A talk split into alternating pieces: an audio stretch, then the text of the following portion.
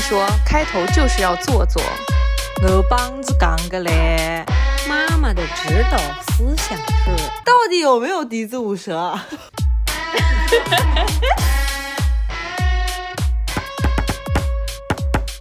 大家好，这这里里是是宁宁宁宁开开门门， 大家好，欢迎收听本期的宁宁开门，我是凯子。我是宁宁，我是西西，开心也是一天，不开心也是一天，希望大家开开心心每一天哦。话接上期，我们大概听了一下西西精彩的约旦之旅，但上一期呢戛然而止，所以说我们这一期要接着来聊一下西西的约旦的旅行，并且呢，我们今天还请到了西西在旅行过程当中。呃，认识的一个朋友，请他来自我介绍一下吧。大家好，我叫贝贝， 我是西西在约旦认识的朋友，然后我们共同经历了七天不八天出生入死的，在在战火纷飞的中东一起经历了一些快乐的时光。嗯，贝贝，你也是一个人去的约旦吗？对我也是一个人去的约旦，因为就是其实我们去的时间比较尴尬，其实是错开了一些公众假期的，所以说就是在这个期间想要找到一个就是可以同行的朋友，而且不会吵架的朋友，其实是很难的。？不会吵架是重点吧 对，不会吵架是重点。对，所以就是我就想说，那我就报一个，就是反正一个人也不会尴尬的一个团。就是你们那个平台是叫什么？可以说吗？稻草人，稻草人就是可以说，记得稻草人看到了记得打钱啊。那贝贝，你是第一次用稻草人这个平台吗？这现在真的很像那个， 你真的很像，真的很像抢了软广 钱。对对对，对，不是不是，我其实我其实我其实这是我第哎第三次还不是第四次跟着稻草人出去玩了。然后其实每次经历都还挺不错的，就是都会遇到很有趣的团友，像西西这样有趣的团友。就是你没有那种就是自己一个人出行那种未知很多的那种感觉吗？哎我我想插一句，这种问题明明也可以问我，为什么你们对我都没有这种好奇啊 呀、马上 Q 到你了，你不要急好吗？因为他没有对未知的恐惧啊，我等是一下看着你定的那些东西 啊，我是看着你点的付款， 当时还欢呼来着，哦，我要去约旦了。开心。我觉得我这个人是这个样子，就是说我我最我最舒适的两种情形，就是一个是就整个团都是我全都认识特别特别熟的人，然后就是我就可以做一个疯子；另外一个就是整个团都是我不认识的人，然后我也是当了一个疯子，我也可以做一个疯子。对的， 就是所以说就是我最舒适的时候，就是这种就是两个最极端的情况，然后我都可以成为一个疯子。对，所以说其实其实其实那两次就是跟着朋友一起出去玩，反而觉得还有一点点拘着，然后反而是自己一个人出去玩就很快乐，可以放飞自我，还是有一些人设包袱在的。 但是就是如果比如说一个人出去玩的话，我有的时候甚至会想说，哎，我这回立一个什么人设比较好呢？嗯，反正大家都不认识我。，对对，然后看看这个人设第几天能倒下来，什么时候能暴露出最真实的自己。就是在外面胡说八道也不管是吗？因为刚好就是也都是各行各业，就是也不太会就是撞撞朋友圈的人，然后就可以讲很多，比如说自己行业内的八卦，这次没想到吧，或者是撞朋友圈了对，呢。撞朋友圈了，然后就啊怎么办呢？就是你开始用化名讲八卦，所以西西，你要不要今天来讲一下你是为什么一个人去的约旦？其实本来是想带老高的，因为我一个人去了约旦，并且发了一个人去约旦的朋友圈，已经有好多人来关心我这件事情了，就是小心翼翼的来询问说你和老高没事儿吧？ 我需要一个一个的去跟他们解释说没事儿。只是因为我要付钱的那一天，我已经下定决心了，我要出去玩。可是我要付钱的那一天，老高发现他的护照过期了，就是因为这么一个原因， 而且过期了很久，是不是？过期了三年吧。就疫情这三年，对，真的是过期了三年。我当时说，你明天就去约，就去 renew 你的护照。如果护照能在临行前出来，机票不管多贵，我都给你买。我信誓旦旦的跟他说了这句话，但是我脑海中想的是，这可是来不及喽，我得一个人出去玩 喽。想想还有点小开心。怎么不是呢？就所以是 现在确已实是来经是不及。有新护照了吧？ 现在有新护照了，可是他拖拖拉拉的，到现在都没有去取呢。再次在播客里面告状，播客是我告状的地方。 到下一次订机票的时候又过期了，不是，还在那 个下一次订机票想起来，哎，还没取，还没取，哎，护照在哪里？哎，找不到，翻家里找不到，哎，好像还在那个出入境管理局。很有可能。那今天就是我们可以来接着聊西西的约旦之旅，并且可以加入贝贝的视角，然后我们可以不用听西西的一面之 词。一面之词，说不定我们也是一丘之 貉。书接上回。那么今天从我们在约旦的第五天行程开始说起。第五天我们去了约旦一定会去的一个景点，就是 Petra，就是佩特拉古城。这在希腊语里面就是石头的意思。哦，您展开讲讲。你今天请了个 AI 来就于谦老师，不好意思，我没有听懂你的意思。 昨天他还怼我，还不知道是今天早晨开开怼我。他说你去找于谦果呀，就是因为我跟他说了一段话，他没有给我回应，我又出来当着他的面重复了一遍，他就冷冷的对我说。刚刚你说的这段话为什么要跟我再重新讲一遍？啊 我说，可是你刚刚没有给我任何回应啊，我以为你没听见。他说，那你去找于谦过呀。话不能掉在地上。我就是一天到晚在家里，不知道为什么 要被怼， 而且问题是，他总归有那种奇思妙想。这个时候，于谦为什么要出来？ 这不就是你爱开开的地方吗？哦，一个奇思妙想的小姑娘。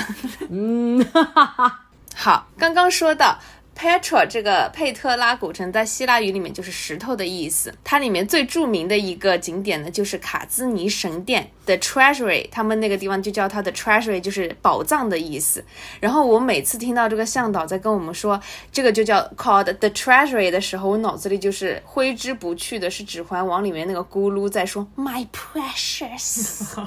My precious，我一直会有种听错的意思，然后以至于旁边的团友跟我在说，哎，我们后后面那个佩特拉之夜要去的 Treasury 那边看，我嗯说啊、t h e precious，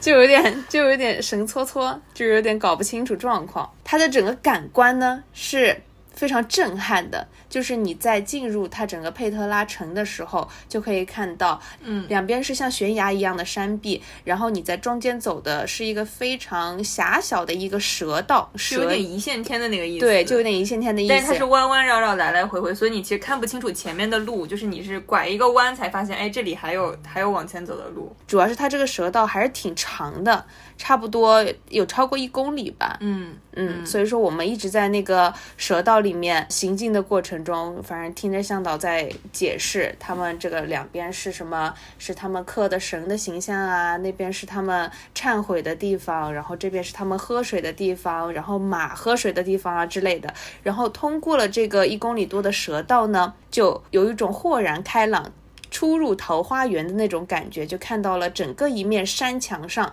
都是那个神殿的遗迹，大概高有三十九米的样子。这个神殿的样子呢，到时候我们可以放在封面上，但是我现在可以给大家稍微形容一下，就是这个神殿呢，它大概是当时汇聚在这边的几个族群的人的文化的结合体，有古希腊的特征，有这个罗马柱，佩特拉。在考古学界有一个非常有名的事情，就是这个佩特拉到底是谁来建造的？有的文献就是说，考古的建造时间呢是其实是差不多古埃及文明盛行的一千年之后，所以说其实不是古埃及人建造的，跟就是我刚刚说的是他们考古过以后说这个。建造时间是古埃及文明盛行的一千年之后嘛，所以说这个不可能是古埃及人建造的。然后有文献说是这个纳巴泰人，纳巴泰人就是在里面最初的游牧民族，他们是做生意非常的厉害，就有点像丝绸之路上面做生意嘛，会非常的有钱。他们还控制了当地的这种熏香和香料的贸易。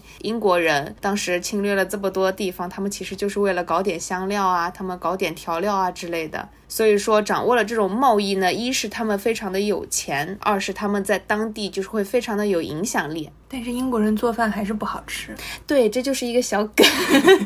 他们殖民了那么多地方是为了香料，结果他们自己做饭只有 pepper and salt。当时的纳巴泰人有自己的骆驼商队，就是往来这个阿拉伯沙漠，是几百头到几千头的这种非常庞大的骆驼队伍。这个贸易的枢纽呢，就是这座城。这个地方呢，就是南来北往的必经之路，就相当于当时的红城客栈，大家都在这个地方歇歇脚。然后古代其实是好几条重要的贸易路线都在这里交汇，所以说它的地理位置也是比较特别的。往西边呢，你可以跟这个罗马人和古希腊人做生意，然后往东边呢是波斯人。所以这个东西到底是谁建造呢？这个有说，这个是有说法吗？就是有各种各样的猜测，就是像刚才西西有说，嗯，就是它不太可能是埃及人建的。然后呢，有有就有文献说是纳巴泰人，也有地也有的人说是可能是罗马人建的。当地人跟我们介绍的时候的话，他会更偏向于是纳巴泰人建的，因为说罗马人就是他的柱子是砌起来，就是他不会。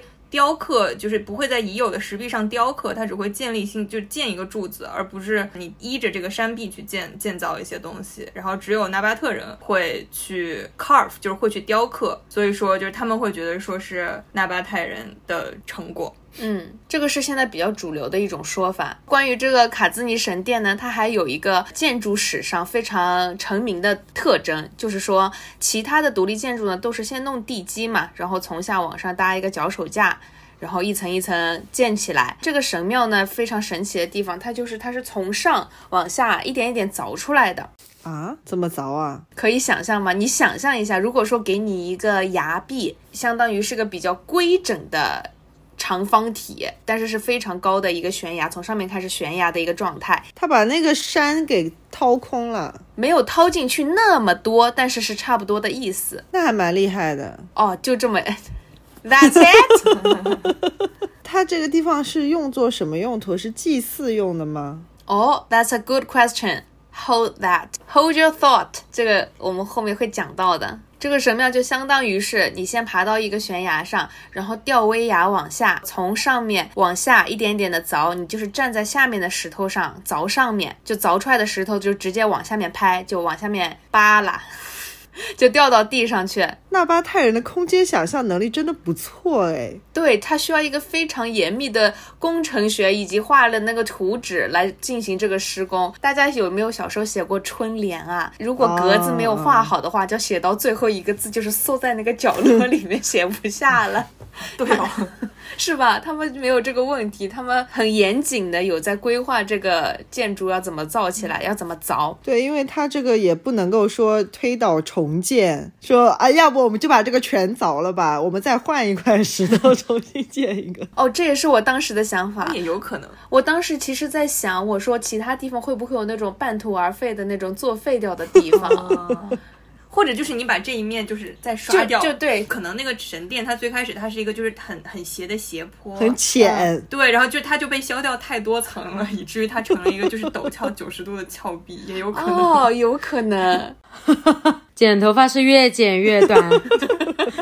越修越短。就有一种反向 3D 打印的感觉。你想想看，3D 打印是从下面往上面这样垒起来，那他们是从上面把这个东西用凿子把它给全部凿出来，就是难就难在刚刚说到，就是不能够修改。它为什么不可能是从下往上的呢？导游是这么介绍的，因为那个时候没有脚手架，对吧？就是你那个时候底下你不不是是这么说，因为那个时候他们也有其他的独立建筑，哦是吗？是的，后面会讲到，就是说他们掉下来的石头就是用来去造其他的独立建筑的，所以说他们是会从下往上垒房子的。但是这个项目他们就想这么干，可能就是个炫技之作。然后这个神殿的这个卡兹尼神殿，The Trash Way 这个卡兹尼神殿下面呢有六根罗马柱，中间两根是不承重的。其他几根跟山体是融合在一起的，然后中间两根是悬空的。你要想想，这并不是说像一个浮雕一样，你只是把它它稍微剥掉一点，稍微刻画出一些细节，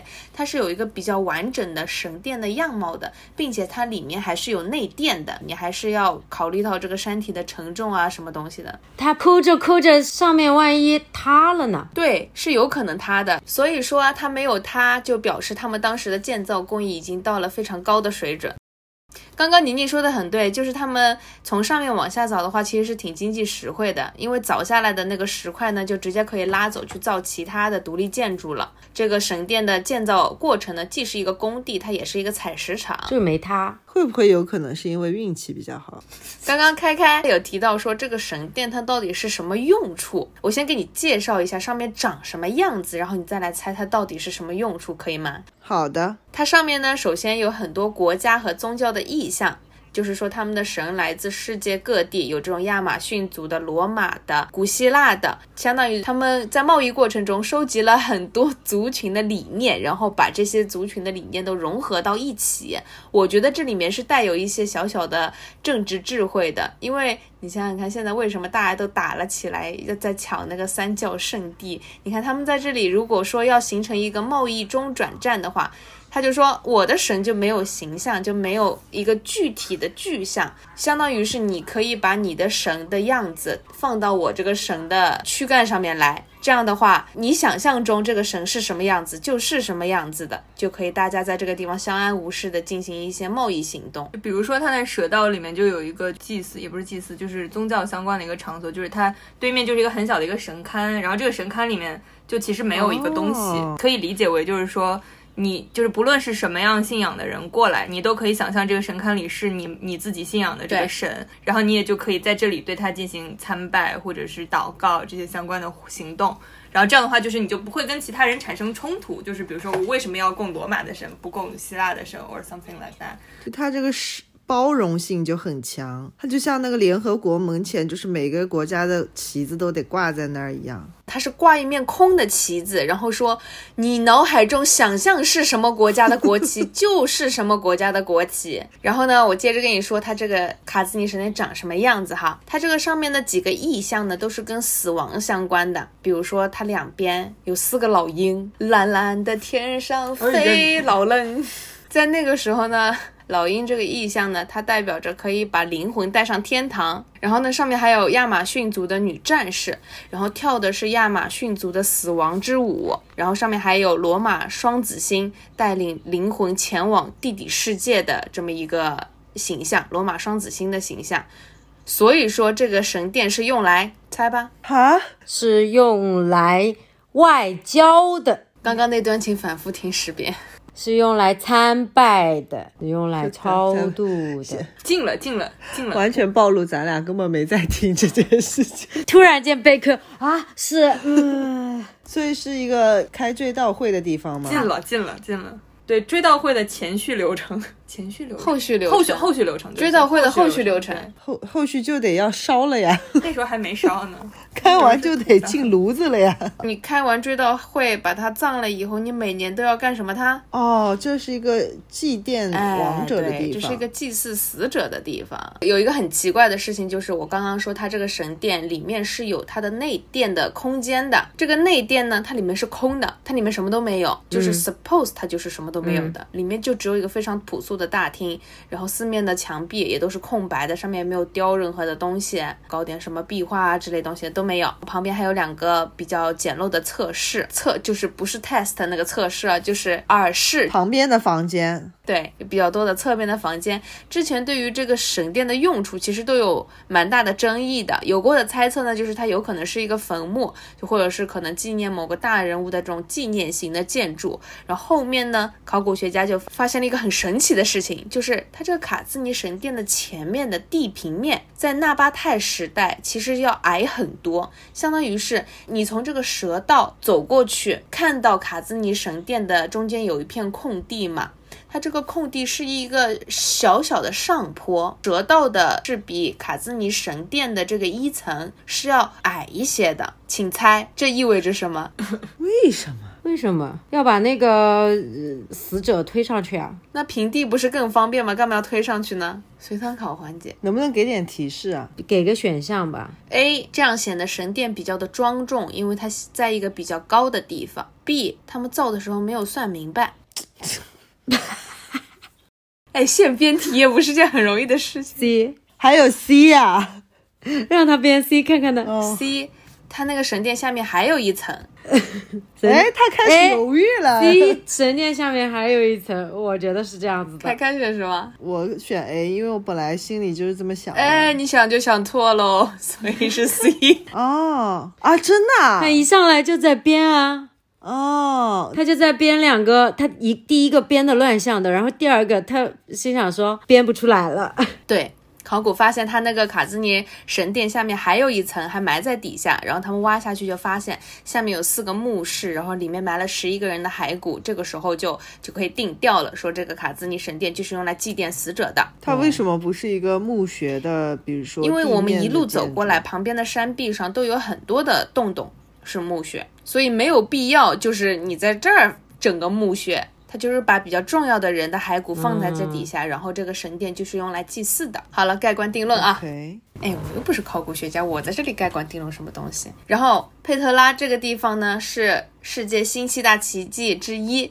因为呢，它表现了当时人有非常高超的这个建筑和水利技术的成就。比如说，你想一想，这个蛇道是一个非常狭窄的通道，如果说一旦发洪水，其实会整个淹到那个卡兹尼神殿那边去，然后所有的东西都会毁掉嘛。它其实有一套比较复杂的水坝系统和隧道，它这个下面的隧道呢是贯穿了好几座悬崖的，就把会发洪水的水源就转移到附近其他的峡谷里面去了。上一集我们有介绍到，这个约旦其实很多的时候都是旱季嘛，虽然古代的时候约旦河还有水，但是也是有雨季和旱季之分的。这个水利系统呢，就是可以很合理的利用每一滴水，让这个地方全年都有水用。它可以收集雨水，然后还有采集周边的泉水，然后用它们烧制的比较简易的陶管，就是现在我们都用这种水泥管子嘛，那个时候只能烧成陶制的管子，放在这种石头凿出的凹槽里面，用来让这个水走过去。而且也有说法说，那个蛇道它就是有那个来来回回的那个弯儿，也是因为你要把水运过去的话，你要通过弯来给它带来一定的速度，然后这样它才能就是继续往里运。加上地势的高低差，加上这个就是你给它就是创造的这个拐弯的这个速度，嗯，所以说其实他们当时物理学的可能也挺好的。物理学的很好，对，地理学的应该也挺好的。我还查了一下世界新七大奇迹有哪几个，我记得还有长城是吧？对对对对对，但是我觉得它要跟长城比起来的话，确实是长城比较壮观一些，也没有多壮逊观。色很多。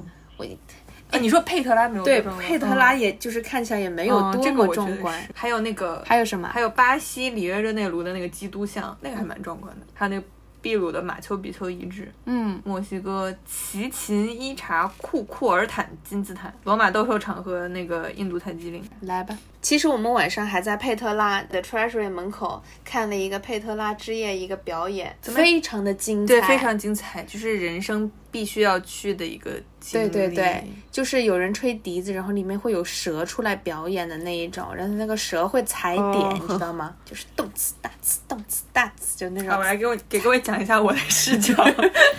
首先，这个佩特拉之夜是一个很有名的一个演出，然后它有名在于说，就是它会在那个神殿的门口，就是在天慢慢黑下来的时候，它会摆上无数的盏那种小蜡烛灯，就是拿一个小的纸袋子包起来的小蜡烛灯，然后星星点点在地上，就有点像，就还挺壮观的。然后陆陆续续就会有很多人进来，对，有种祭祀的庄严感。对，有种祭祀的庄严感，然后就是这个 set up 其实是很好看的，但是它的槽点就在于说，首先它是一个非常非常纯正并且本土的一个表演，它的本土的这种音乐的含量好很高。？会形容啊，纯正和本土。当时我怎么没想出来这么正面的词儿 首先，它的音乐含量很高，他就一个人一直在吹笛子，然后这个笛子大概吹了有十五分钟。然后之后呢，他应该是讲了用阿拉伯语讲了一些可能是介绍吧，就是相关的一些东西。因为但是鉴于语言的一些障碍，我们也没有太听懂。然后之后他就又开始吹起了笛子，又吹了十五分钟。说实话，就是确实也有很多观众非常陶醉在这个表演里面，可能是我们的悟性不太够，所以我们就没有 坚持到最后，我们就中途就出来了。就是我们在中途出来了之后呢，我们就在想说，我们该如何向更早出来的人来够吊起他们的胃口，以以让他显们觉得 让他们自己觉得后悔出来太早了呢？ 就是西西应该是大概第一批出来的，然后我跟另外的朋友，我们应该是往后了大概十几分钟出来的。出来之后呢，然后我们就一本正经的追上了西西他们他们这一波人，然后说你们真的错过了最精彩的那部分演出，因为后来就是。就是他笛子吹到最后真的是有他自己的用处的，就是他真的出来了一个人，然后这个人他拿了一个筐，然后这个筐里面真的出来一个蛇，那个蛇跟着音乐在舞动。最离谱的是，他们这些人都信了，我没信，我当时接的是你最好 是，对，然后真的很认真的在那里问说：“真 的吗？你们真的看到了吗？有照片吗？”就是说啊，那那这个蛇出来，就是如果控制不住，如果咬到观众了怎么办呢？真的有人很认真的在问，问到最后我们都有一点觉得心生有一点愧疚， 就觉得毕竟大家都已经辛辛苦苦的走了三四万步的一整天，还要去折磨大家的这个脑细胞，非常的对不起大家。然后最后我们才就跟大家道歉说啊，不好意思，其实都是我们编出来的。对，后面还是独自笛奏。 对的，还是独自笛奏的。等一下，等一下，等一下，所以到底有没有蛇？ 没有，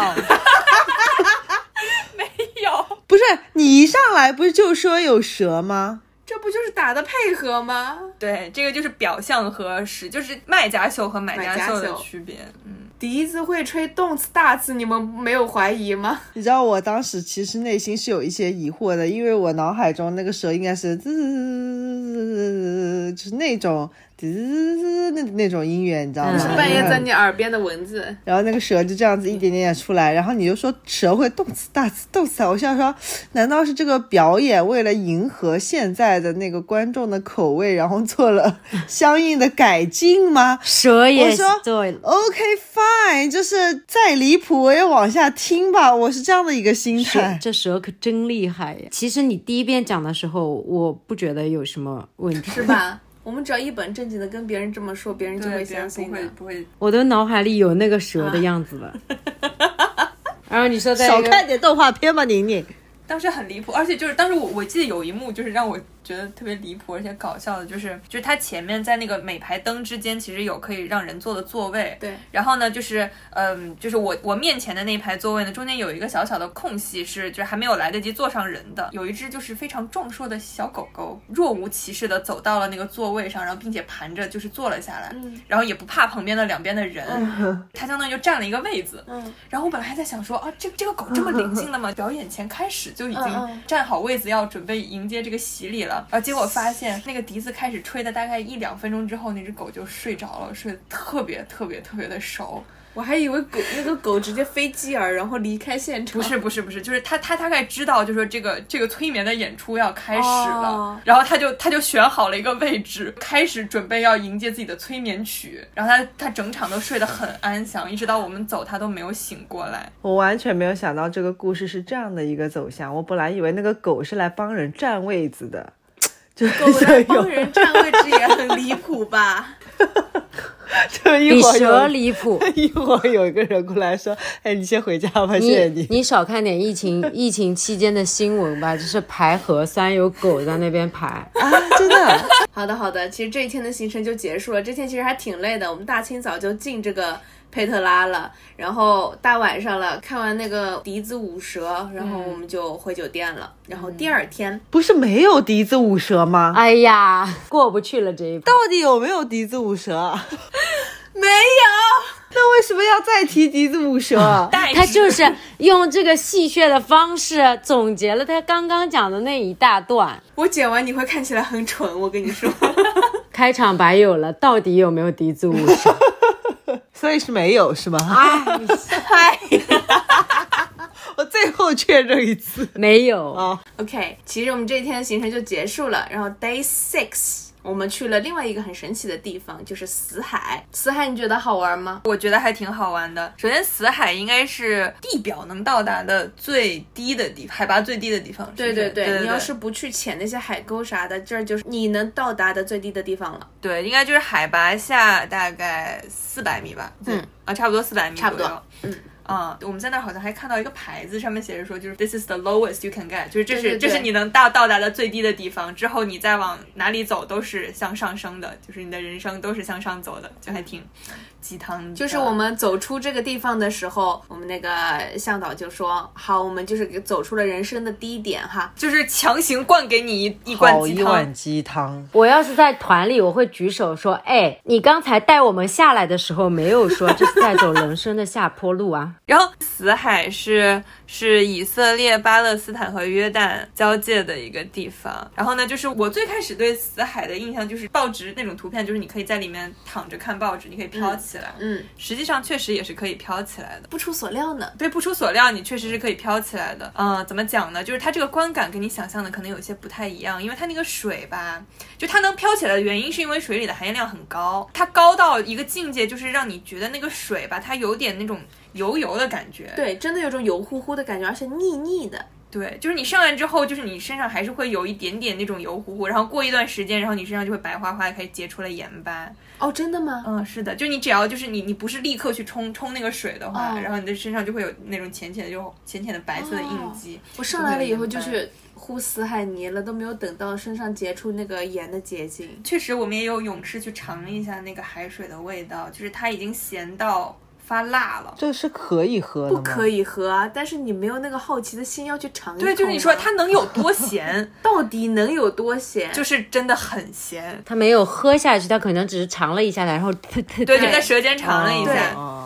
然后呢，确实也是可以飘起来的，而且其实飘着是最省事的，就是因为你飘着的时候就就是你也不用动，反而是你用正常的，比如说你游泳的姿势的话，首先你可能会呛到水，对这件事情会让你非常痛苦。另外就是说会有很大的一个动作，然后其实你的平衡是很难把握的。还不如就是你飘在那里，你只需要收紧你的核心，嗯，然后你就大概能够掌握那个平衡，然后你就一路顺着这个随波逐流飘下去。你也不能太随波逐流，因为飘着飘着，你可能就飘到以色列那边去了。这是个非常狭长的海湾，大概好像也就需要十五分钟，就你飘过一去飘了你就飘过去了。然后被被一个网兜捞起来说：“你没有这边的签签证应。该是一个激光炮。 对，就有可能就你身上就有一些红色的点点。”那你顿返呀，他会有一个时间的，但滴是滴你滴不是滴滴旅滴客啊滴会就提醒 你。漂亮，，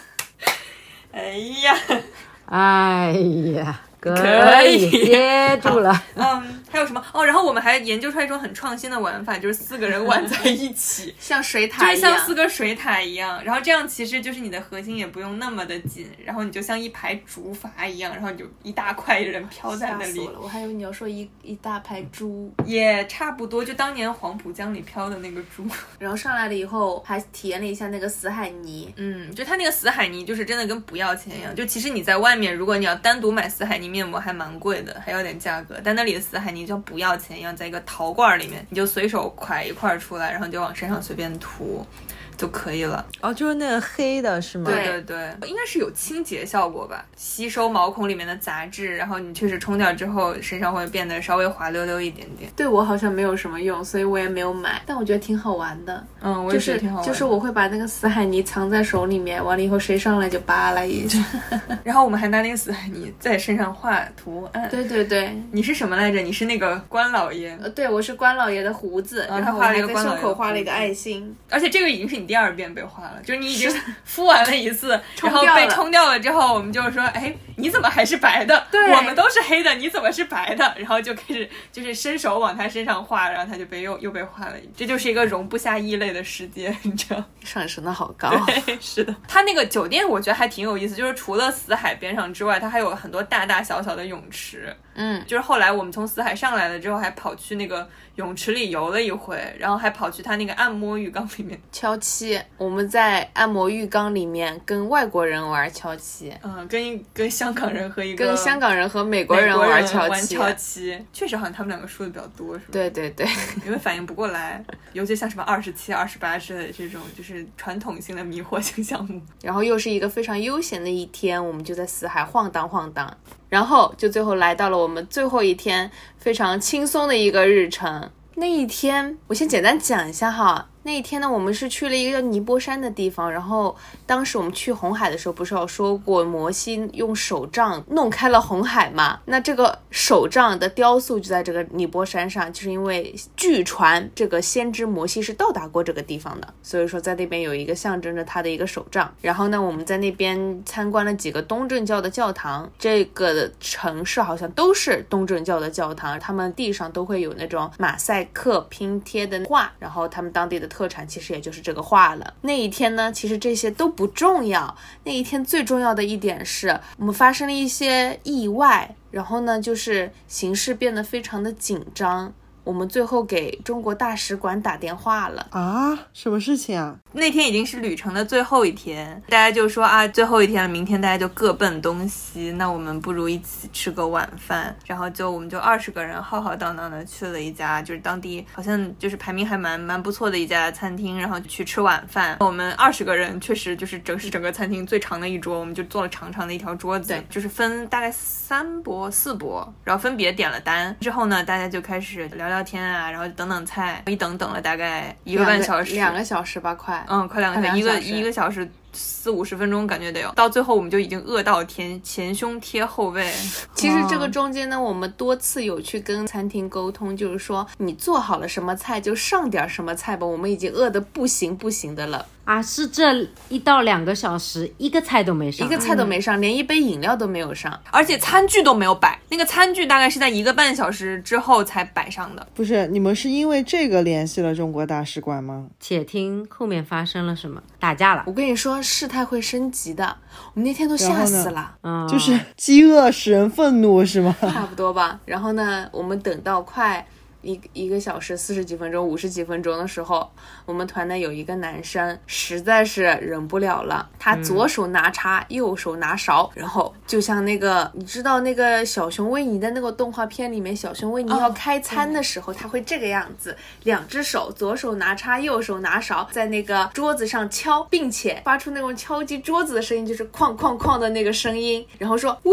need food, We need food，然 后声音非常非常的大。然后这个时候呢，在我们后面的一桌人，他们应该就是来这儿聊聊天的。我看他们就没有点餐，就是点了一个水烟在那边抽，这东西在他们那边是非常常见的哈，非常正常，是可以公开场合抽的。他们就非常的为店家抱不平，说你们需要尊重这个店家。哎，我其实那个时候稍微有点莫名生气，我回头跟他们说，我说店家其实没有尊重我们，快我觉得两你说的是对的，对，我说尊那个店家没有尊重我们两个小时了，什么东西都没有上，我们真的非常的饿啊。这个时候事态就在暗暗的我们看不到的地方，默默的在升级，差不多是二十分钟之后吧。嗯，我们上了一些菜，就是陆陆续续有上来的，但是就它上的时间错跨度非常的大。比如说，就是第一桌先上完菜之后，然后他旁边那一桌也上了，第三桌上菜的时候，就是第一桌菜应该已经快吃吃到完了快吃完了，然后这个时候第四桌的菜还没有上，一点动静都没有。但是我第四桌就是我们这桌是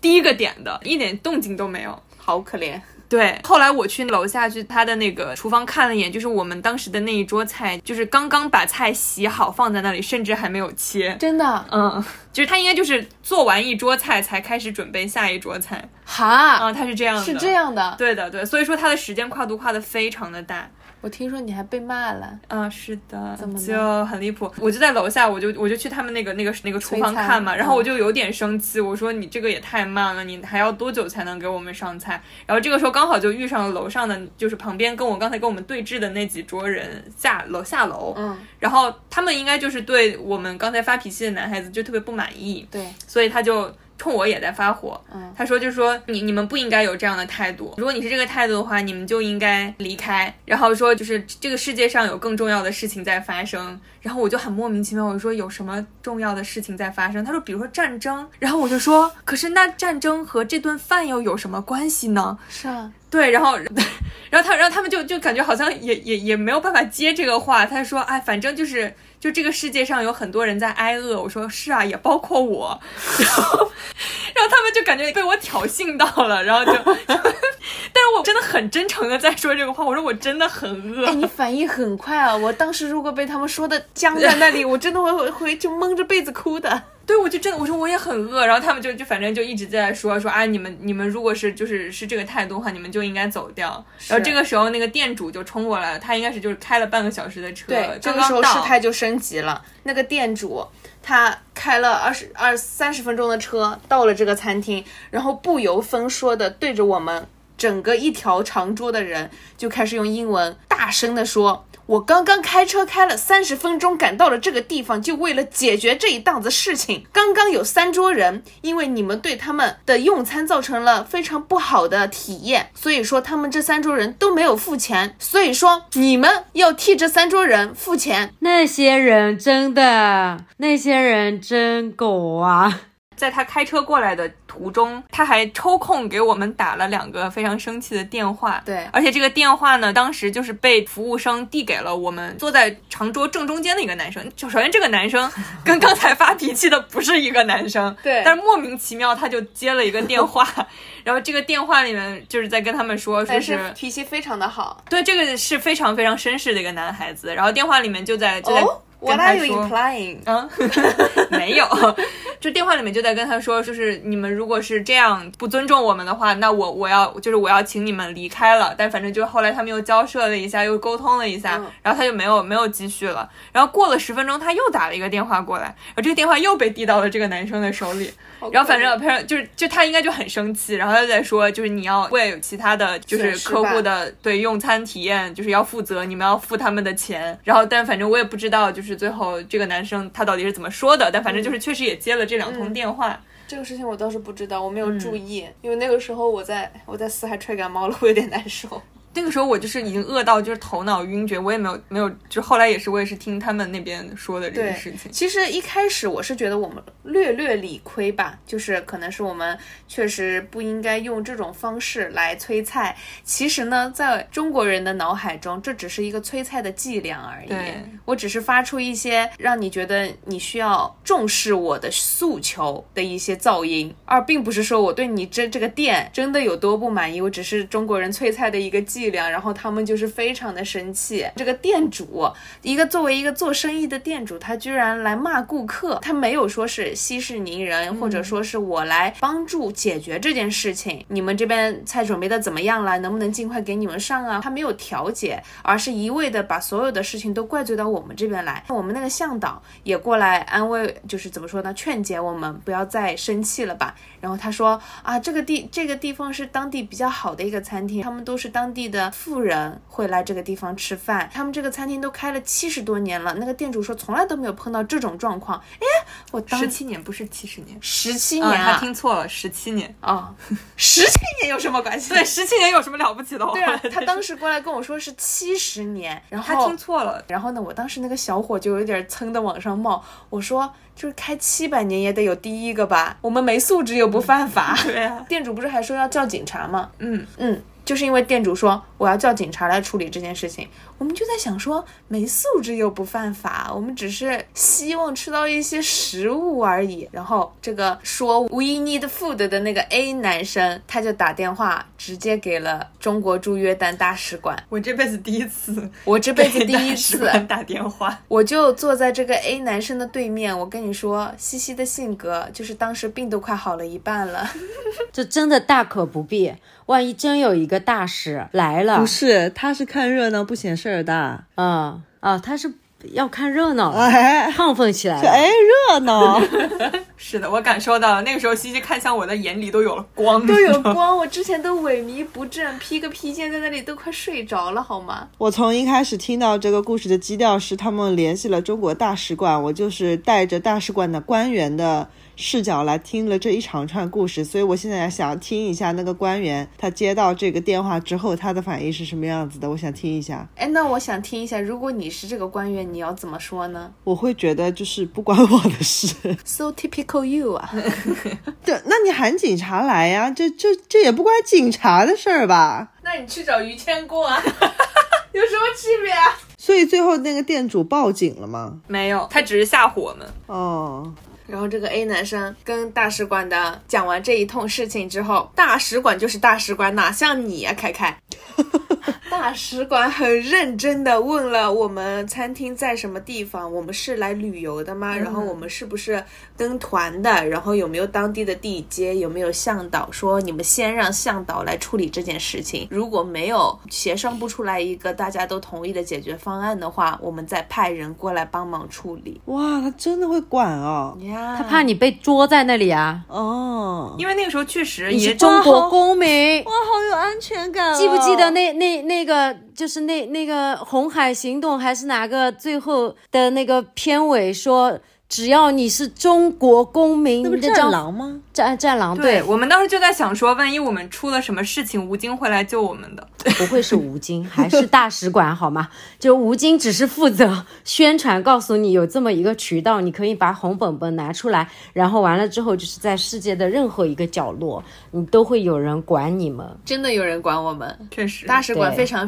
的认真，然后大使馆还提供了我们一些更多的信息。他说，你们吃饭这个地方在老城区，嗯你们还是要稍微小心一点，建议你们吃完饭以后立马就回酒店，因为呢，就在昨天老城区下面的清真寺前发生了一个超过千人的聚集和游行，嗯，然后我们当时就有点怂了，说实话，不吃了，不吃了，我我不，我一点都不。哎，我们第一反应也是这样的。就是真的我吗？对啊，我们那个时候我们桌的菜不是还没有上 吗？哦，对，我们已经快吃差不多了。哦，对，我们桌的菜还没有上，所以我们真的很纠结，说要不要立刻马上就走。对，他还说最近当地的巴勒斯坦人情绪比较激动，然后建议你们不要靠近清真寺，然后人群聚集的地方。所以我们就在想说，确实也不应该跟他们起冲突。对就是为了就在这这么敏感的一个时期。对我们这个时候其实态度就是缓和了不少，然后最后我们就让向导来解决这个事情，所以向导要怎么解决这个事情？他最后应该也是赔钱了，付了付了付了一半，呃一半。，对，付了吃霸王餐的那三桌人的餐费的一半。经过几番 argue，其实也挺奇怪的，人家吃霸王餐，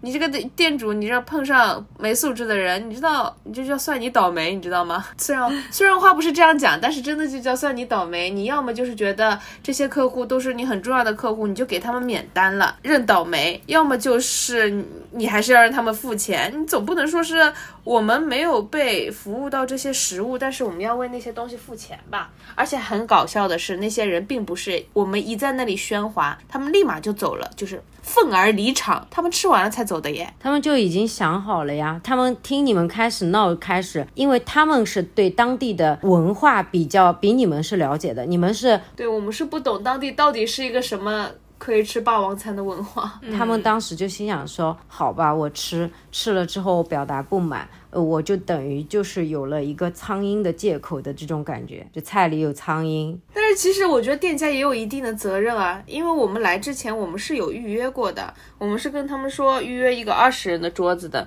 你要是觉得你没法接待这么多人的话，其实你可以不接啊。你要接这个预约，完了以后又让我等两个小时，不好吧？不是，他们也没试想过，因为他们的世界里面是他们的文化，他们就是一桌一桌做的。就是说，他们在说啊，你们知道这个世界上很多地方的人在挨饿。然后我脑子里其实当时听到这句话的我，觉得是不是有点太圣母了？你服务做不好，客户一定要谅解你，因为这个世界上还有更多的人过得比你更不幸，所以你就要永远为自己而感到感激。你就不要再怪我做的不好的事情了。Why？其 实我也是不理解的。不是说这个话的人又不是那里的服务人员，是旁边的人呀，客其他客人嘛，不是、啊？就是说我听到他们说这个的时候，呃，我脑子里闪过一个，可能是脑洞，可能他们表达的有可能有一种含义，就是他们饿惯 了。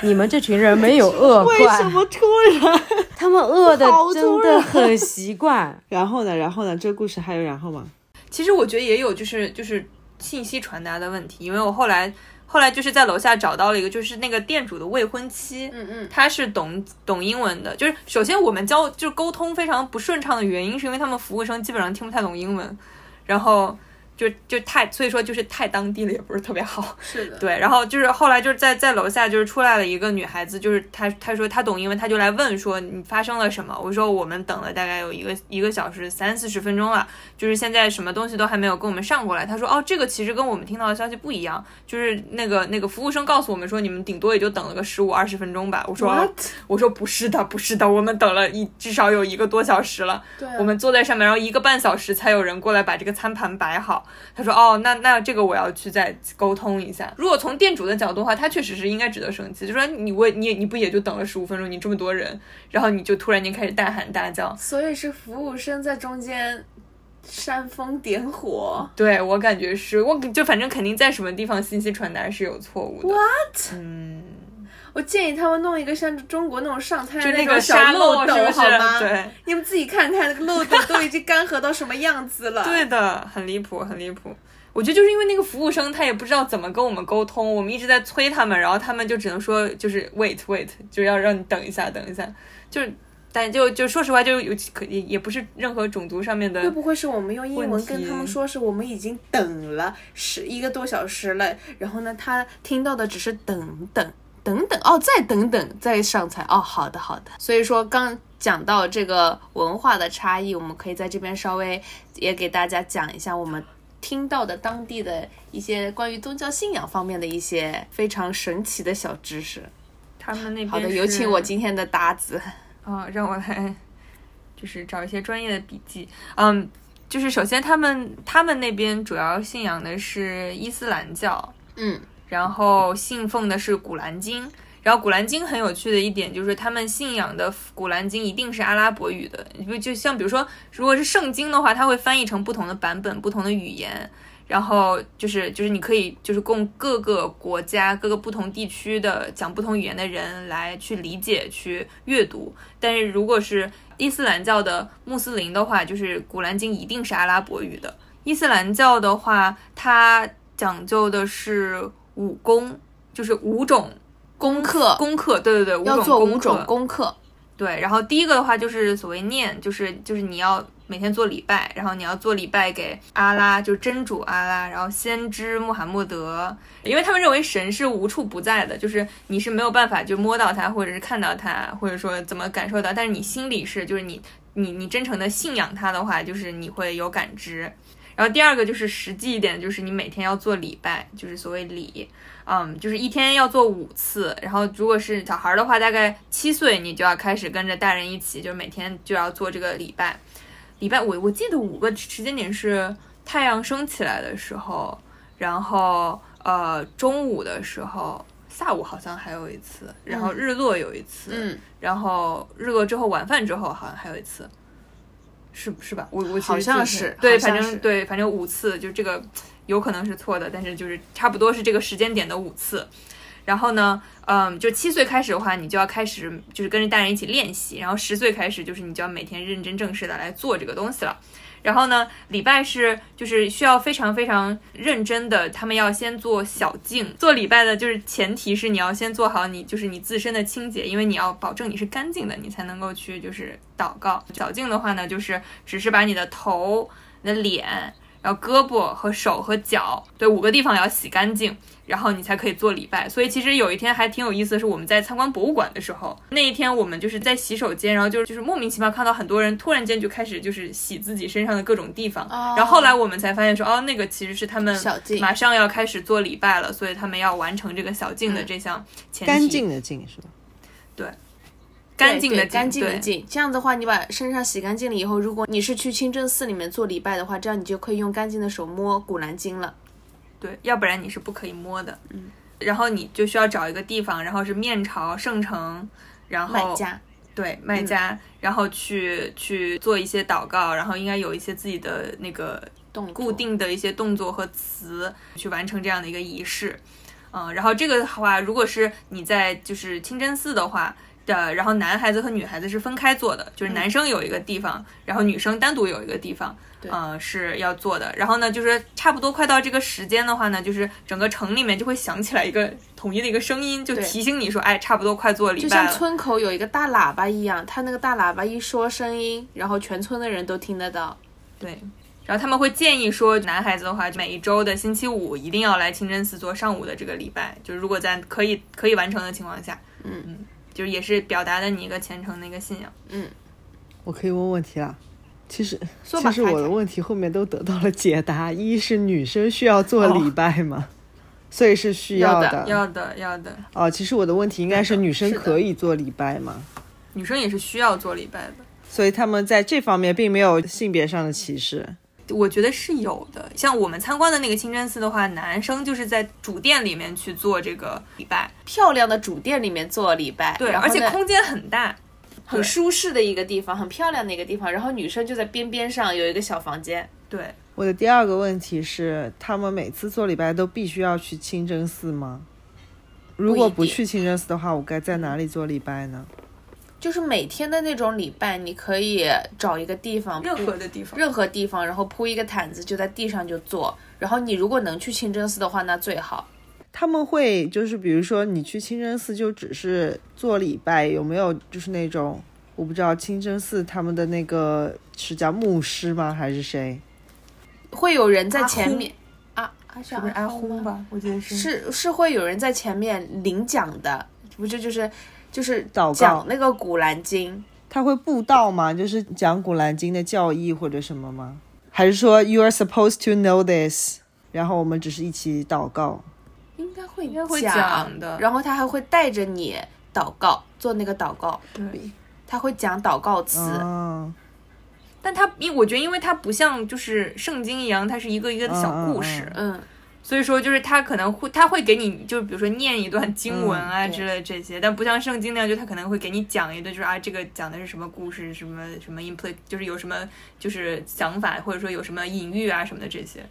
刚刚贝贝说了小禁，其实还有大禁。大禁就是女生来完例假的七天之后一定要来，要洗完了澡过来来做这个礼拜。哦，只有女生才有大禁，哎，太呀，只有女生会来例假，不是吗？嗯就男生不用洗澡什么的吗？对，不用洗澡，就是要洗五身上那五个部位吧。男生就不洗澡吗？你最好是洗好了 吧？就他不会强制要求你就是有大进这个行为。哦对，是的，我个人的理解就是，他们会觉得说，女生来完例假之后，或者是生了小孩之后的话，嗯就是是会带一些血污，所以说就是你需要把这个东西完全的去掉才可以女生生完小孩是多少来？多少四十天四十天之后，哦是之内吧？哦，真好的像是。嗯哦，哦，还有一个就是说，他们的礼拜就是你是可以补做的。有些人，比如说你就是你该做礼拜的时候，刚好在飞机上，就是你肯定没有办法做，对吧？然后或者说，比如说是那种长途司机，然后你本身就在开着车，你也不可能停下来在路边去做这个礼拜。然后像这样的这样的情况下的话呢，你可以比如说。你错过了早上的和中午的礼拜，你可以下午的时候来到清真寺，一次把之前两次的补掉。或者说你比如说你错过了中午的，就你知道你会错过中午和下午的礼拜，你就可以早上，就是你一下子你把中午的和下午的一块儿做掉，哦，嗯就是你可以这个还蛮人性化的。补课，对对他挺人性化的。因为真主会理解你，对吧？你就毕竟你也要赚钱养家。是，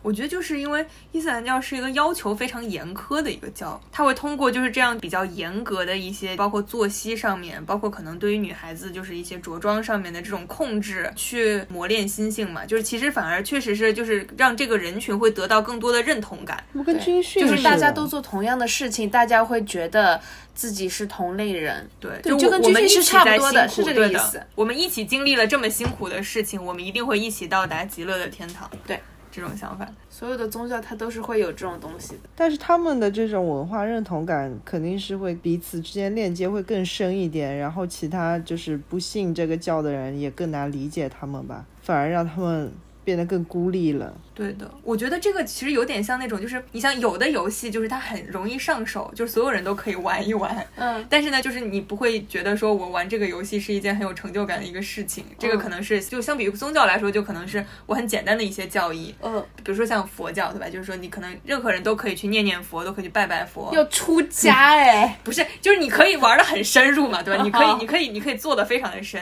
但但是是像浅浅入门，你也可以深入。对对对，但是像如果像伊斯兰教，我觉得就有点像那种特别特别特别硬核的、特别小众的游戏。硬核游戏，对，也不能类比成一个游戏，但就是它很硬核且小众每天都要花你一百分钟对。哎对干这个游类似如戏嗯此对，然后它又很难，然后呢，就是这样的话，就是你玩这个游戏的玩家就非常有认同感。比如说你在网上或者现实中遇到一个就是同样的玩家，你就会觉得说啊，惺惺相惜，我一定要跟你多切磋交流一下，这种感觉，就他们之间的这个连接是非常强的。但是就是注定这只能是很小部分的人，因为不是所有的人都愿意去就花这个时间和这种束缚的。有道理。就这就是一个就是传播性和深入性的一个平衡。嗯嗯嗯，就是你一传播的一定不深入，你深入的一定传播不起来。就像比如说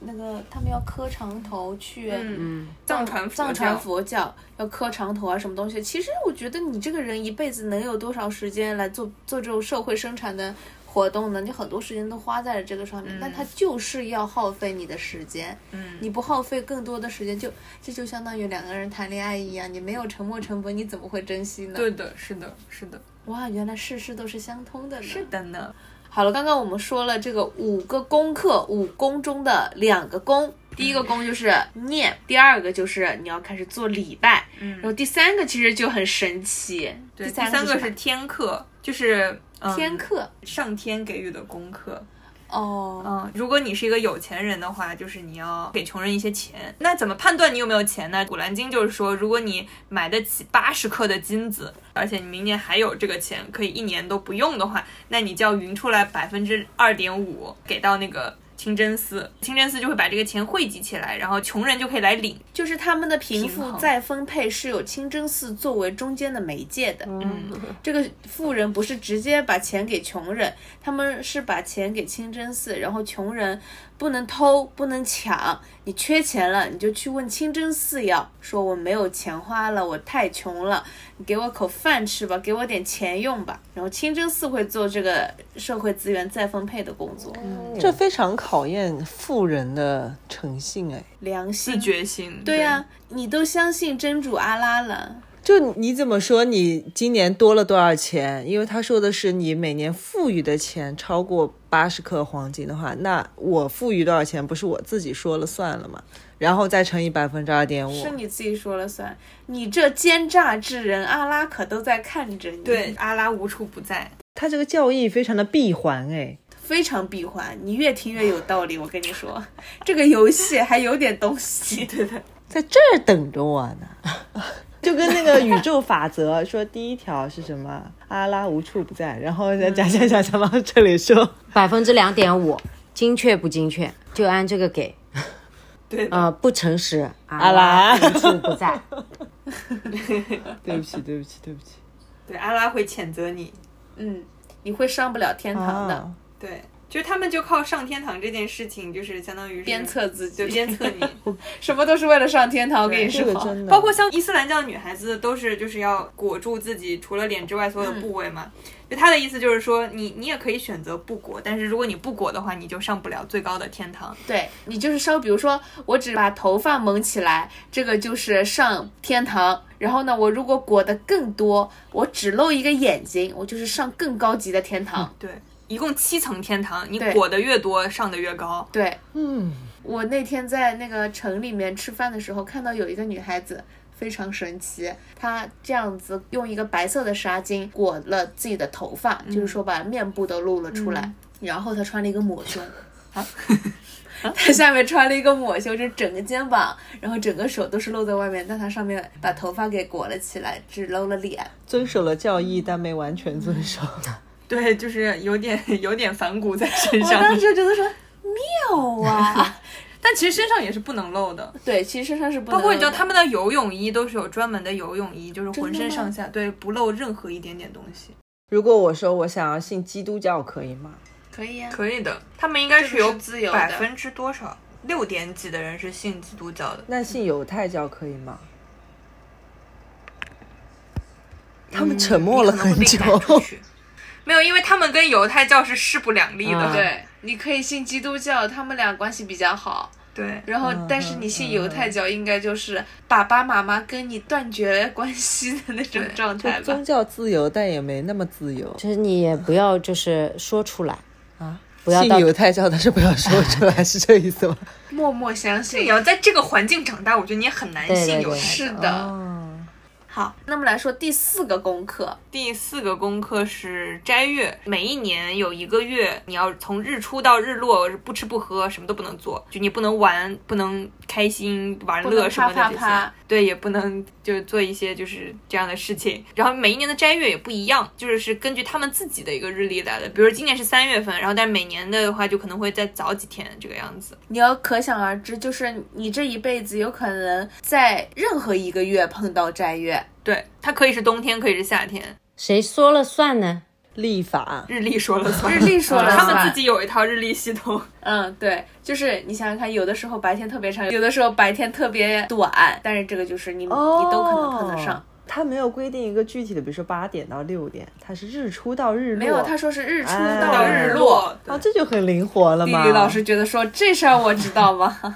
对，很灵活。就东半年就会好受很多，是吧？ 这时间就会短很多。，对。对呀、对呀、是的，而且还有一些人是可以不摘的，嗯，就是比如说，如果是老人、病人的话，哦就可以不摘月。我以为又是那种什么可以不摘，但是不过就是下地狱吧。我嗯，确实也是这样，没有错 啦。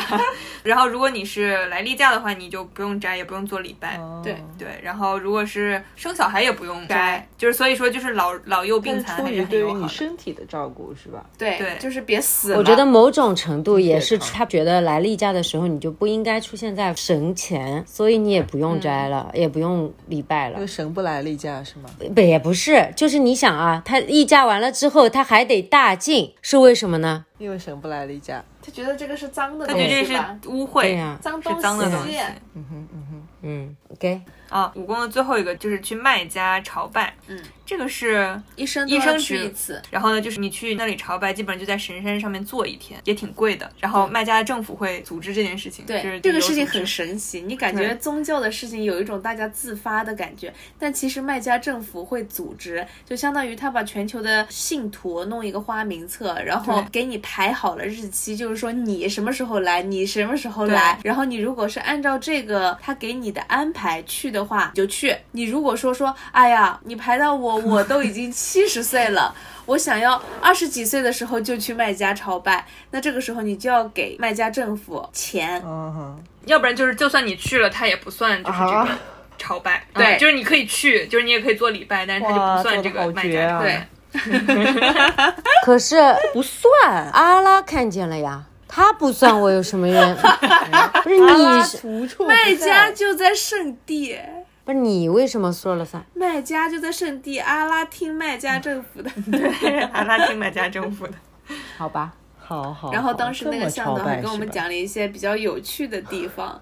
他们对家族这个观念是非常看重的，然后他们提亲的时候场面就会非常的宏大。就比如说我这个家族一两百号人，三四百号人，你那个家族一两百号人，三四百号人，提亲的时候要家族的所有人都到场，就跟约架一样，大家就在一个很大的一个地方提亲。有什么地方能够大到容纳五六百号人呢？打在一起呀，挤一挤。所以千人游行可能也就是在提亲吧，就是两家提亲，两家在刚好撞提一亲块儿了，就是。离谱，有道理，哦我说有道理，他们可能没在游行，他们只是提亲而已，可能只是提亲，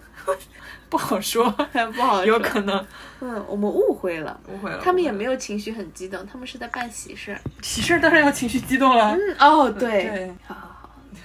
他们就两个家族的人会聚在一起，然后来把提亲这件事情给定下来。他们呢建议结婚是不要 近亲结婚，但是其实也可以。就是我们这个向导，他就是跟他的表哥结婚嗯的，啊，而且他们会觉得这件事情很好。对，然后他们家族里面听到了以后说你喜欢你表哥啊，嗯他们是非常开心的，因为他们觉得说这个家族又紧更密加的了团结了，团结了，更加紧密的嗯会关不联会起有来一了。种可能是觉得说不用那么多人聚集了？也也也确有实，可能，就是大家谁也不用互相再见一面了，对对对 都熟是吧？嗯不是，好像表兄弟姐妹的话，好像这种近亲结婚比堂兄弟姐妹要更不好一点，为什么呢？就是因为你们的血缘其实更亲近。表兄弟姐妹更亲近？嗯，不是吧？我印象中好像是这样。对，，因为母亲的那个母亲的带的基因多。啊啊啊！就是那个线粒体。线粒体里面也是带一部分 DNA 的，哦然后这个线粒体是从母亲这啊方传下来的，嗯所以就是就是之前在说那个所谓大地母亲，就是因为会判断她的那个线粒体，就是你是一代一代一代传下来的，然后这个其实每个人都是随着母亲来的。哇哦，就最开始说人类之母是长知识一个了非洲人，是这么推出来的。长知识了。好吧，就是你刚刚说到那个基督教的问题，男生是可以娶基督教的女生的，但女生是不能嫁给基督教的嗯男生的。所以说，其实这个事情对男女还是有一些区别对待的。嗯那个校长其实还说了一个比较有意思的事情，他说，呃，信我们伊斯兰教那个夫妻嘛，女生是不可以拒绝男生的任何要求的，就是男生比如说嗯可你去不做嘛饭，然后你不可以说不，老子不做，你是这是就不比如说可以你今的。天想要点外卖就不行，对，如果老公让我做饭的话，但是就是你不可以表面上直接忤逆，啊你懂吗？你可以撒娇，就说啊，欧巴，我今天真的好累，我今天不想做，我今天想躺躺。 就是如果老公说啊，好的，好的，好的，好的，你就可以不做。我并没有觉得这件事 情令我有特别的开心。但是他们是用一种很开心的语气讲给我们听的，我只是转述给你，让你感受我当时的情景而已。好的，我觉得当时我们，因为我们团也是女孩子多，对我们当时是沉默的对，吧，就是我就是整个团沉默震耳欲聋，这真是的非常值我得们就沉 默。啊好的， 我们整个团就是那种说这多好的事儿呀，哈，对太棒了，这天哪可太太棒棒了。所以你们没饿惯呢，对吧？他们饿惯了，对，是是是。然后还有一个就是，你们可能有听说过他们可以娶多个老婆这哦件，没事有情。，哦，那我告诉你，他们的那个房间有可能是多人房，就是比如说有四张床，就是比较方便他们带多个老婆以及小孩出门。他们那边按道理来说你是可以娶多个老婆的，但他其实压力也很大，就是。一般你是因为生不出小孩，你才要多娶老婆的。就比如说大老婆不能生小孩，然后呢，这个男生就可以再娶一个老婆。你说是最多你可以娶四个老婆，但是 这就是有一个暗示在里面，就是你如果娶了四个老婆还没有生出小孩的话，那可能就是你自己的问题。那就是你自己的问题了，而且你也也不能再多娶老婆了，就相当于是你这一只，你你就去死吧，你这一只就去死吧。然后他们那边是你有几个老婆就要给他们准备几个房子的，就是一人一个，嗯，要一碗水端平的，就是你要买钻戒，每个人都要买， 买房子也是，买每个人房都子要也买是，差不多就是这个意思。而且你不能有小三，家族会唾弃你。如果你的家族里有一个人找小三的话，你整个家族都会被唾弃，然后家族里的人也会唾弃你。所以你整个家族受到社会的唾弃之后，就没有人来跟你婚配了，就你也会影响到别人，相当于是连坐的一个状况。他们那边是没有杀人这件事情的，说是哈，这我都是转述。他说他们那边是没有杀手杀人这件事情的，因为要是杀了别人的话，会把你抓起来斩首，是手斩首就是把手斩掉吗？不是斩首。砍头哦，哦哦，就是你斩头杀人的话斩头就是斩头砍对头杀人砍头。杀人的话就会砍你的头，然后你如果偷东西的话就会砍你的手，砍你的手指，然后一节一个一个往上砍。就是说，你比如说五个手指都砍完了，就砍到腕部，腕部也砍完了，就砍到这个手中间的这个地方，就一节一节关节就是往上砍。一般砍到这儿你也没法偷东西了，用右手啊，好有道理。是啊， 所以这个我们也是有一些误解的。我们当时过去了以后，那个手机放在那儿，后来觉得确实也是挺安全的。你不知道我有多么的有防备心，我还带了一个 pepper spray。哦，后来发现确实也没有什么必要，到那边好像还是作为旅游城市还是挺安全的，确实也没有人偷东西。但确实能感受到那种男性凝视，对，是的，因为就是我们是正常穿着嘛，就我们就不会包头发，或者是就我们正常短袖啊，或者吊带什么的。嗯对但是确实就是你走在可能当地人比较多的路上，就会被人盯着看。所以让你们俩再去一次约旦，你俩还想去吗？约旦可以去，但去一次就够了。我觉得就是你这一生可能确实有些地方，就是你不去的话，你会觉得有点遗憾；很神秘，去了的话呢，就是你可能体验也没有那么的 就是不需要反复体验，就对是这个东西留在你的记我体忆验过一深下处有那么一次就就挺可以好了的。。对，哎，如果说去埃及跟去约旦的话，是不是去埃及更好玩一点？他有发言权，他去约旦之前刚去了埃及，哦，我觉得体验不太一样。我来总结埃及的话，就它就是个文化苦旅，哈，全你每天都在上没课是啊想吗？到，因为它是公元前三千年的文明非常的灿烂，就是你会看到它很多伟大的建筑，比如说像金字塔，比如说神庙，然后比如说它的那个墓穴里面有很多当时的文字啊，然后包括一些壁画呀，就是来记载他们的一些文化、一些宗教，然后包括他就他们当时就你能感受到他们当时城邦的辉煌。但是确实就是旅游的条件是蛮差的，因为他们那边是沙漠型国家嘛，然后本身各种东西的供给也不是很足，然后嗯，就是气温又很热，就我们之前有一次有一天的话，中午出去差不多得要四十度左右。所以我们就只能早上出去的非常早，然后中午回酒店就是歇着，然后大概到晚上太阳快要下山了再出去这个样子。然后就气候其实也不是特别的好，包括可能就是人文上面的话呢，确实就是人均收入也比较低嘛，然后当时人们可能确实也比较贫穷一些，所以说他们会有一些所谓就是比较喜欢坑人， 我们当时在就是埃及哦听到最多的就是 one dollar one dollar，不是什么不论什么东西都是 one dollar，然后就是小孩儿啊或者那些商贩就会把所有的东西往你眼前凑，然后说 one dollar one dollar，就是说不偷不抢，但是可以坑人。嗯对，可以坑人。就比如说一瓶可乐，就是它可以开价要到三十磅，就是一美元，大概七块钱。但实际上的话，你可能在普通的就比较当地的超市里面的话，你可能大概十磅不到就能买得到。就他会给你报很离谱的价格，对。然后就是他就是想就试图从你身上多挣一些钱。这个样子，所以说有的时候就是，比如说我们当时订酒店的时候，当时地接社我们本来订的是那个河景房，然后他就莫名其妙的给我们订成了远景房，然后就是我们是后来再去找他，就是去去理论，然后他才说啊，就就各种理由推脱，然后才给我们换去。就是他会这种事情就是层出不穷，你不知道他在什么地方就会小小的要坑你一下，嗯，这个样子。但是确实是，就是如果是为了一个文化和建筑来的话呢，就确实是也有非常震撼的这个场景在，就是非常。也是也是能留下很多很美好的回忆，对。但是整体的这个条件就是相对来说会比较差一些。约旦的话呢，就是另一面，就是它可能是自然和人文相结合的一点，就它不像埃及那样有那么明确的一个哎古埃及文明这样的一个文化符号，它可能更多的像是比如说嗯呃什么就都是哦有点儿，对，就是可能公元前也会有一些，然后就是希腊时期有一些，罗马时期有一些，你再往后期的一些，就是所谓殖民者啊，这些也会有留下他们的一些印记，就是都会有各种各样的一些这种文化的印记在。但是呢，它又有很多就是自然方面一些景观，像比如说我们去的玫瑰沙漠，比如说我们去的死海啊、红海啊这一些，然后包括它的就是基础建设相对来说也比较发达一些，就是一些你平时接触到的这些人啊什么的，都就是他基本上都会说两句英语，嗯然后就是人均的这个就教育程度也比较高，因为其实欧美的人很喜欢来这里嘛，已经有这个接待的这个旅游的这个传统在，所以各种基础设施，包括像死海边，它会有比较成熟的这种度假村啊什么的，都非常成熟，嗯，相对来说，我觉得就是单纯从旅行体验来说的话，那肯定是约旦比埃及要更好一些，但如果是你可能对于文化输入的要求比较高的话，那肯定是埃及会更好一些。